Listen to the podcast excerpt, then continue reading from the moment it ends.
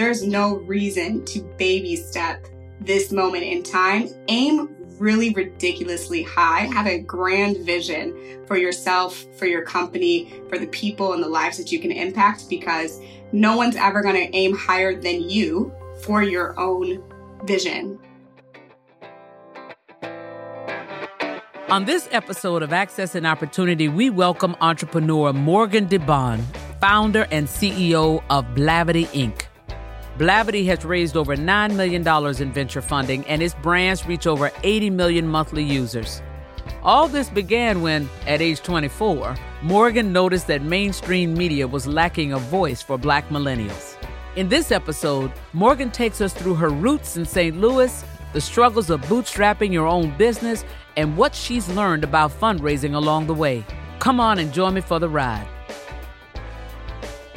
Well, good afternoon, Morgan. Hi, how are you? I am great. Thank you so much for being here with us today. And it's a pleasure to have you on the show. Thanks for having me, Carla. So let's jump right in. Let's take it all the way back to your roots in St. Louis. And so talk to us about growing up. What was it like? Where did entrepreneurship even fit in the picture? Where did you get the bug? And talk to us about that and your journey into Washington University. Sure. So yeah, I'm a St. Louis uh, girl through and through. I, if you had asked the 18 year old me if I would have ever left St. Louis, uh, she would have said absolutely not. And if you had said I'd be living in LA, she'd say, girl, bye. so yeah, it's, uh, I, have come a long way, but St. Louis is, is my heart and soul. Uh, my parents are amazing. And, um, my, my dad went to Howard, my mom went to Howard, uh, in Iowa State. So, you know, I'm a product of very proud black folks. And in a lot of ways, I think my upbringing has guided me um, in more ways than I think that I knew. Now, as I'm getting older, I can see how intentional my family, my collective family was in terms of making sure that I was whole and that I was unapologetic about who I was and uh, in a lot of ways quite ambitious about challenging status quo and, and rules. Um, I didn't really think about being an entrepreneur. That wasn't a career trajectory that was near me or around me often. What I will say about my parents is that they were both, um, they make a lot of of things out of nothing. So my mom is an mm-hmm. artist, a creative, a quilter. She was always scrapbooking and making things. My father is a sickle cell doctor. He applies and uh, gets fantastic, huge grants from the NIH for sickle cell research. So he's constantly advocating for others and stretching a dollar to make sure that, that he can make the biggest impact. So I was certainly surrounded by entrepreneurial people. Um, I also started investing in the stock market relatively early, so around 13, 14. And I think that was probably the first time really when I was like, oh, money, like, you know, currency and returns. And uh, certainly got the investing bug quite early uh, and really competed with my dad on who could have the best returns. So he started to get you interested in the stock market and investing? He absolutely did. Yeah. Okay. All righty. So, Wash U, was that because you wanted to be at home? You know, I uh, only applied to one university and I applied early admission and, um, Wash I got a fantastic scholarship. It was a scholarship program for um, diverse students, and it was a really fantastic program in addition to a merit based scholarship. So I wanted to be in a community within the community. I really sought out, and this has been um, the case, I think, for many parts of my career, finding my tribe and having a, a space of nurturing where I can have mentors and advisors built into the structure of how I'm navigating my life has always been important to me. So, uh, Washington University has a program called the Ervin Scholars. It was led by this amazing mm-hmm. man named James McLeod. Um, and so I'm, I'm part of that community. And as soon as they let you in, you say yes. You never decline getting that scholarship. And that's also where I met my co-founder. So we started out all as Ervin scholars. Um, Jeff, who's my CTO, Aaron, who's our COO, is definitely a tribe within a tribe at WashU. Okay, well, that's a very important point because often founders find each other through their networks. And that's important for our listeners to understand that you cannot do it alone. So having people that are with you on the ground floor that you trust and that you share some commonality with uh, is part of the key to success. So now let's fast forward. You graduated from Wash U, you're at Intuit. So where did you get this idea for Blavity? And congratulations, by the way. You have just had an amazing, amazing success. But 24 years old, you're starting Blavity. Where did that come from? I was 24 years old and oh man, she did not know what she was getting herself into. you know, I moved to Silicon Valley from St. Louis. It was not a normal career path. Again, this was eight years ago, nine years ago almost. Mm-hmm. And so that it wasn't the cool thing to do yet. You know, Silicon Valley hadn't mainstreamed in, in the way that it certainly is now. So it was a bit of a leap of faith into a world that was quite unknown. And Intuit, I was actually a part, uh, this is a thread in my career, but I was a part of a another smaller tribe. It was a rotational development program where you were sponsored by executives and you got mentoring and coaching and you could go through different parts of the company for two years. And then you, you know, it's, it's supposed to be kind of like a leadership fast track because you get poured into, get access to the CEO, mm-hmm. all the fun things, workshops, trips, all the good stuff. So I loved my job. I felt completely, um, I love learning. I love learning new things. And Silicon Valley is a place of constant evolution because of the trends of technology and the speed that we all move in. So I was completely infatuated with like this idea of, of building companies and building products at scale and how do we use technology as a way to increase access to information and increase access to cheaper ways of doing things. And one of the challenges for me and what led me to Blavity was that as a product manager and seeing so much behind the scenes about how these products were created, there was very few times when the users groups that we were studying, you know, we would do these things called follow me homes where you go into the customers' homes or workplaces and watch them actually use the products. Very few people were black or even people mm-hmm. of color. Different products weren't translated natively into Spanish, despite the fact that, you know, the Spanish population and small business Spanish population is growing exponentially. Um, and I found it just so odd to me that these incredibly smart business people were missing out on 30 to 40% of the future American population and consumer population. And to me, mm-hmm. that felt like an opportunity, right? And what was interesting and, and still is interesting in Silicon Valley, although I think we've made some progress, is that there are very few people that make people of color their number one target user when they're developing products, when they're designing algorithms, when they're inputting data, when they're testing different technologies and innovations. It's very rarely that we are their number one user persona. And therefore the products aren't always a reflection of prioritizing our unique needs. And so Blavity to me was about how do we build a company using this framework and methodology of innovation, of building for the consumer, of delighting people, um, and making things seamless and prioritized a very specific user, which was Black millennials. Wow. And and certainly you did not find a lot of people who were thinking the same way because part of what we've learned in our white paper research at Morgan Stanley is that while intellectually VCs can understand that there might be a market and there might be an opportunity to make money there, they don't think about it as a true opportunity expansion risk, if you will, the way they might have looked at cloud computing and driverless cars and uh, software as a service, you know, 10 or 15 or 20 years ago. And yet this is a market you don't know anything about and a big market and a market that's loyal and that does have discretionary capital and certainly disproportionately uses that discretionary capital on brand related things. So you found yourself in a position that most people weren't pursuing. So what made you decide to go ahead and start Blavity? And and how did you get the name? I've often wondered that, first of all. So Blavity stands for Black Gravity. It's mm-hmm. a word that was prevalent in my vocabulary at WashU. It was a word that we used to describe that energy, that moment when you're all of a sudden, uh, all the black people start coming together and you're like, where did you guys come from? Is there a bat signal that went out that said the black people are sitting over here? Like, do you even go here anymore? Didn't you graduate? You know, like Blavity was that name. That was the, that was the frame, the verb that described people coming together and finding each other. And it was a space for me and many, many other people where we saw ourselves, um, where we felt heard in a sea of people who didn't look like us, who didn't have the same experience as us.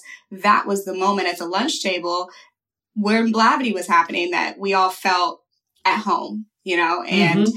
I wanted to, my co-founders and I wanted to build a company that always felt like, you know, if you're having a bad day, and you're sitting in your cubicle and you know there's stuff happening in our community but everybody else around you seems oblivious to that and you're just having a tough time just go to the website we see you, mm-hmm. you know, and you can mm-hmm. feel that little sigh of relief, like you're not crazy.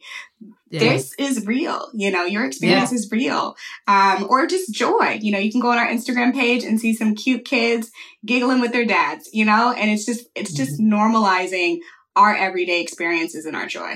Outstanding. So talk to me about where you wanted to start first. You said you wanted to make sure that people were affirmed. And I, you didn't say the word affirm, but I'm going to use the word affirm because often that is what people need when you said uh, you make sure you know you're not crazy, right? It's the same way in the corporate environment. A lot of times people would come into my office and they say, Oh my God, this is what's going on. And the first thing that I would think to do, Morgan, was to affirm them and say, Yes, you are right.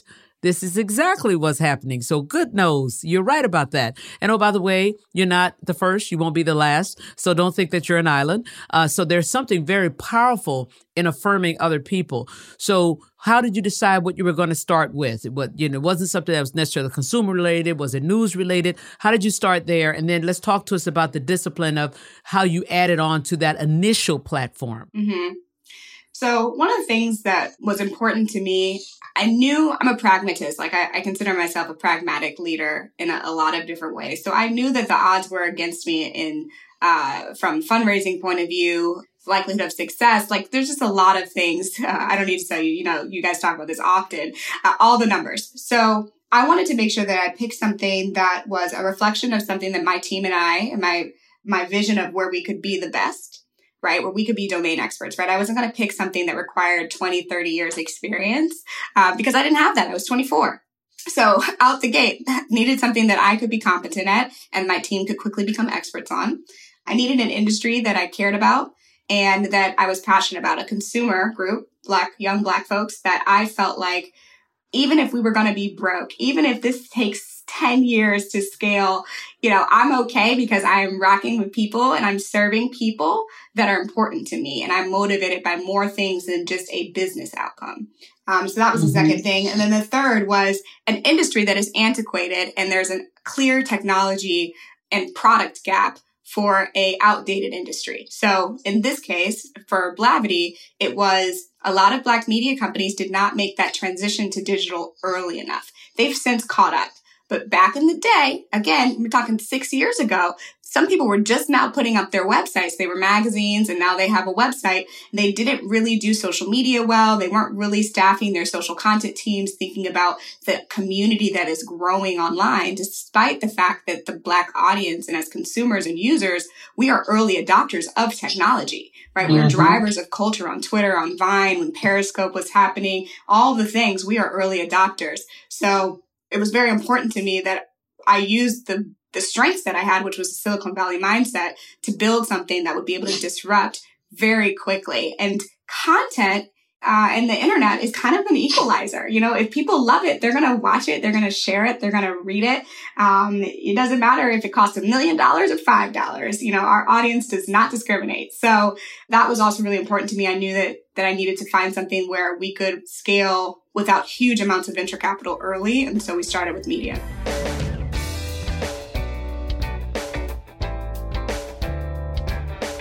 Okay, so now let's talk about the fundraising journey when did you realize that you were going to need external capital in order to scale this um, and that it was an imperative? And how did you think about going after it especially given that you just said you started with the mindset of oh my gosh everything is stacked against me based on my demographic. So talk to us about that aha and then how you attacked it. Well carla i resisted it as long as humanly possible. I used all my savings, my stock returns. I was like, I will not take this money from these people if it's the last thing that I do because I wanted to make sure that Blavity could be true to who we were without the mm-hmm. outside influences and the outside pressure. Because when you take venture capital money, the dynamic changes. My employees have told me, especially my early employees, they're like, oh man, I would, I miss the old days.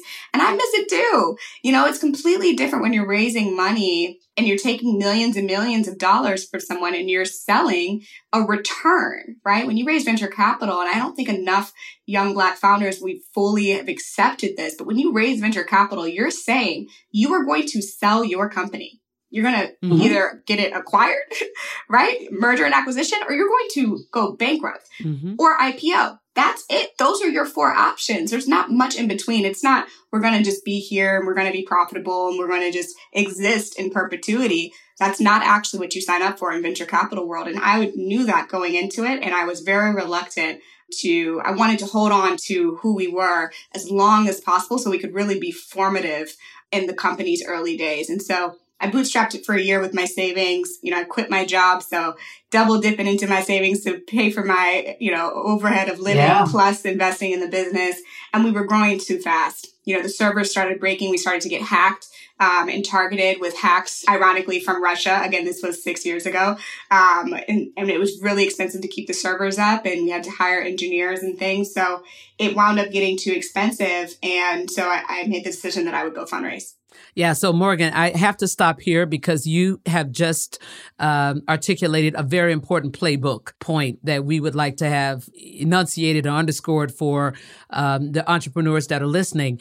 You know, venture capital dollars are great dollars because they can be deep pockets. They can expose you to great intellect, uh, people that could sit on your board. They can make the right introductions, customer introductions, supplier introductions, but Make no mistake. They live to be able to return proceeds to their limited partners. So there must be some kind of exit. They are not in the game for the long run. So they are there to enable your exit in an IPO or enable your exit in a private transaction, better known as an M&A transaction. Now, the other way that you could do it is you could grow into a multi billion dollar private company, but you need to be able to talk about that up front and how you will uh, make sure that they get the exit. You know, are you going to agree on a 2X, 3X, 4X exit? By certain date. And if that has not transpired and you have met all of these milestones, then they can force your hand into a public market or a private market exit. Just to talk about a little bit of the nuances of what that negotiation might look like. So you can stay a private company, but you're going to have to make that assurance up front and know that that's always an exit trigger for them. So you made the decision that I will take the money because I do want to scale the company. You know, as you think about what you have been able to get done because you did that. Um, do you think, knowing what you know now, with full transparency, there would have been any other way to get to where you are now? Absolutely not. Uh-huh. Venture capital has given us the privilege that so many of our white male friends have, which is you can fail and your failure does not bankrupt you. So mm-hmm. you can take bets, right? We've been able to take aggressive bets. I've acquired two companies in the last four years we have built products that failed. We have tested video series that no one watches. We have been able to truly innovate and fail. And that's a part of why you raise venture capital, right? It is so that you have that safety net to aim high. They want you to fail, right? Because they want to make sure that you're aiming really high. If you're playing it safe, you're not going to get the return. You're not going to get the multiple. So, um, mm-hmm. it's been very important to me that and for the safety and the stability of the business that we've had access to venture capital so we could grow and truly serve our audience to the best of our ability. It's something that is also it is also a catch 22 carla right? Because then you you do have to respond. You have i have a board now. Um, i have fantastic investors. I'm very lucky. The majority of my investors i think we're almost at almost at 50% or more are people of color or led by funds that are led by people of color. So I feel very good and blessed with the group of people I have been able to have on my cap table. But I've heard horror stories where the folks that you invest that are investing in your company don't agree with the operations of the company, don't agree with the vision and want things to be bigger, better, faster, and mm-hmm. can take over. Did you have any experience as you were starting to raise capital that made you say, oh, really? You're asking me that? Or, oh, why do I have to offer this? Can you share some of that with, with our listeners? Because it's important that they realize that while they may have these experiences and they look like this, like Morgan is about to tell you, they don't have to be a deterrent. Fundraising is one of the most challenging things that anyone could possibly do there's a lot of uncomfortable things that happen um, when there's a power dynamic where someone can offer you millions and you need the money, right?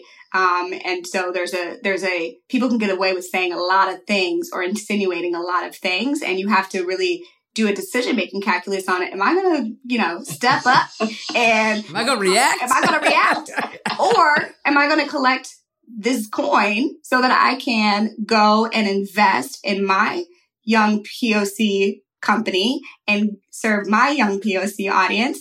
And I'm gonna come back and write about this person in my book and I'm gonna go get them later. Right? Like I had to keep my eye on the prize and stay focused. And so, yeah, I mean, so many different stories. Frankly, I've raised five times, right? So that's a lot of fundraising. That's a lot of conversations. That's a lot of mm-hmm. no's.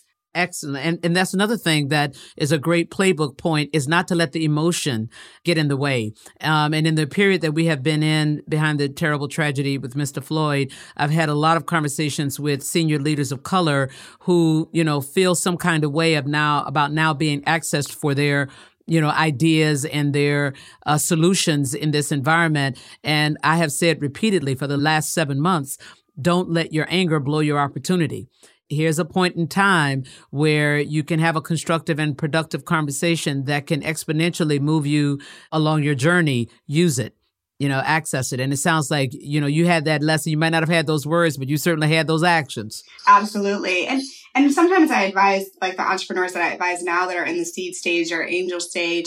And I'm like, you know, don't burn the bridge. Don't sweat it because a lot of these times um, people have short term memory, especially investors. They talk to so many people. I have investors. I'll tell you a, a quick funny story. So, so back in the day, Y Combinator was starting these things with like office hours. They're like, if you're a young founder and you want to get into YC, we're going to do office hours so we can advise you. I got declined for office hours. You know, I got, I have, I had a B minus in entrepreneurship in college. Like, you just got to move forward and don't let anyone else define who you are. Outstanding. So talk to me about Empower Her and Afrotech. What made you decide to now go to events? Stability is very important to me and important to our team. And therefore, event is a really interesting business because it is highly manual, right? It's not an automated yes. tech event. And capital intensive. It is capital intensive up front. However, it happens every year and it is a like repeatable model. And it mm-hmm. also adds a cash influx in terms of a cyclical business um, which media is a cyclical business with, in terms of how advertising dollars go. So events was a fantastic way for us to build relationships early on with fantastic companies and it was something a model that people really understood um, and that they trusted early on. So empower her was our first conference in new york. I think it was like maybe 300 women. I mean, it was small, but it was also like the best. It was a really fun way to bring Black women together of our generation and then to build early relationships with clients and sponsors that then we pivoted and said, hey, let's do some digital content after the event um, so that people started to get comfortable with buying media from us. And we also started to learn the media business. I had to learn the vocabulary. Um, what's an impression? Well, how do you measure it versus what, how do I measure it? And there's a lot of learning curve that me and my team had to do really early on as we brought Blavity to the market.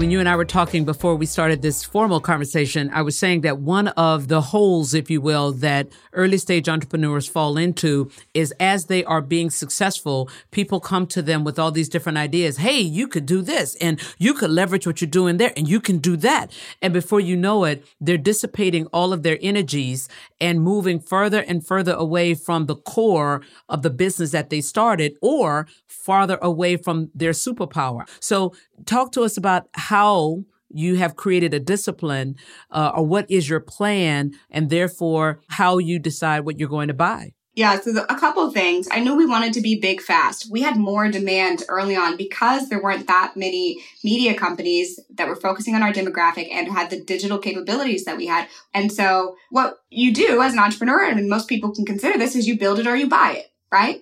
So do I want to wait five to 10 years to build a brand that people trust?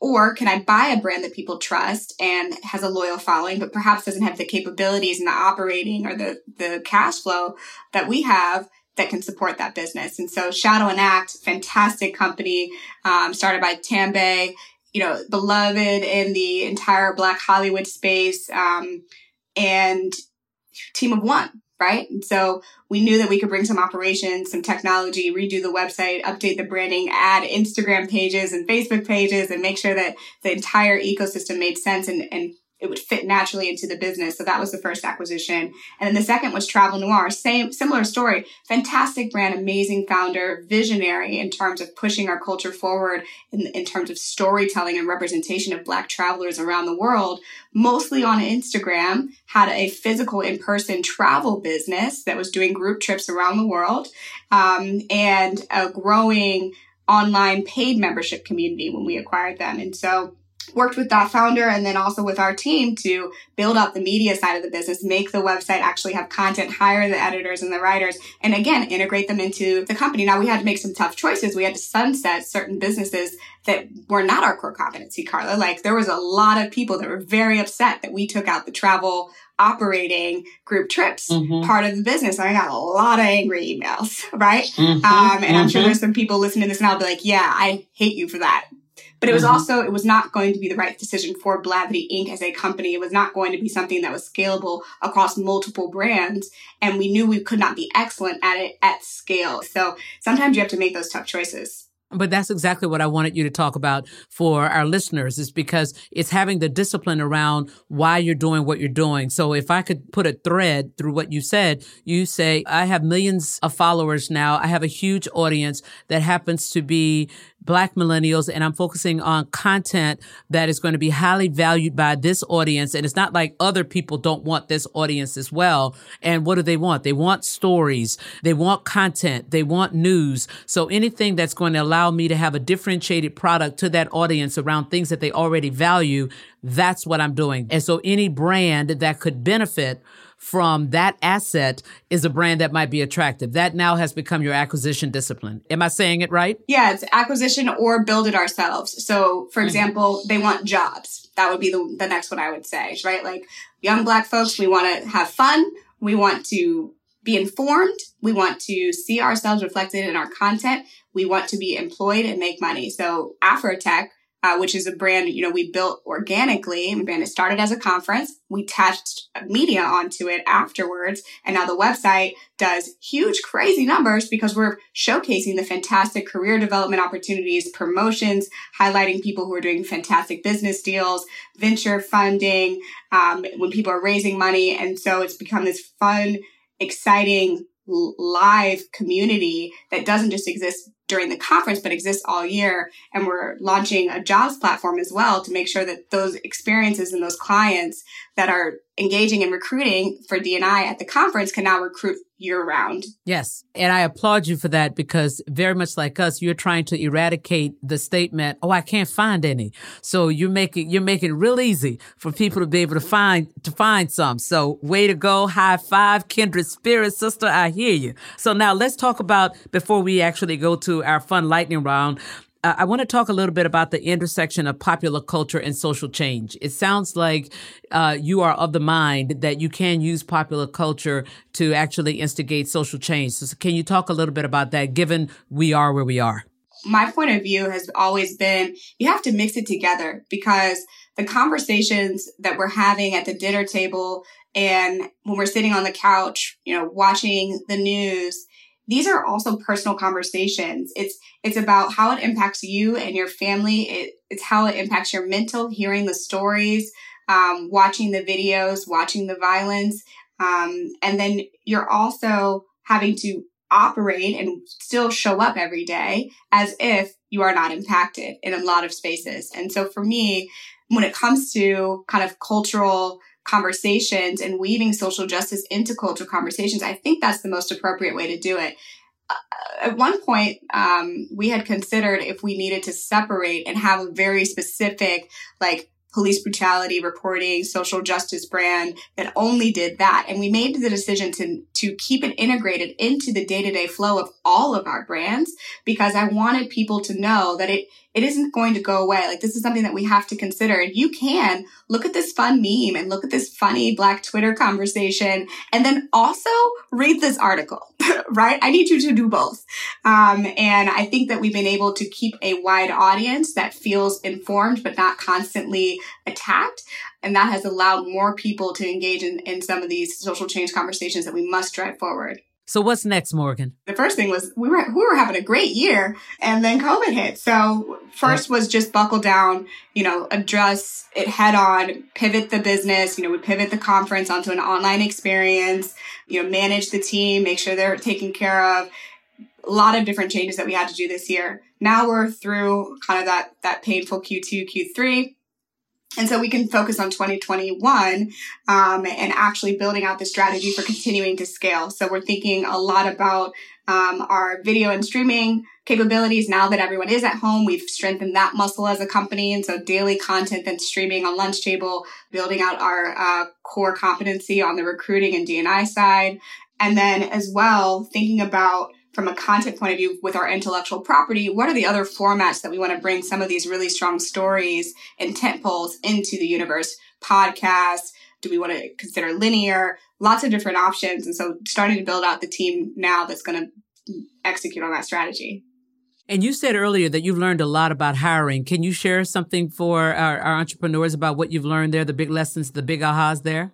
You know, I think that I haven't always gotten hiring right, which you know, I think is a really big challenge as a CEO and a young CEO because you're talking about people and people's lives and people who've trusted you and taken a chance on you and take a chance on your vision. And so I would just say, you know, like hire experts to really be in your HR team and to coach and advise you. It's not always easy, but it is effective, I think, in when you are out punching above your weight class, hire other people who have done it. You don't need to do everything on your own. Yeah, one of the pieces of advice that we give to some of our lab companies is, you know, use your kitchen cabinet, right? Many of us who are working in the lab, we have interviewed thousands of people and there's no reason as a young CEO that you should have that muscle.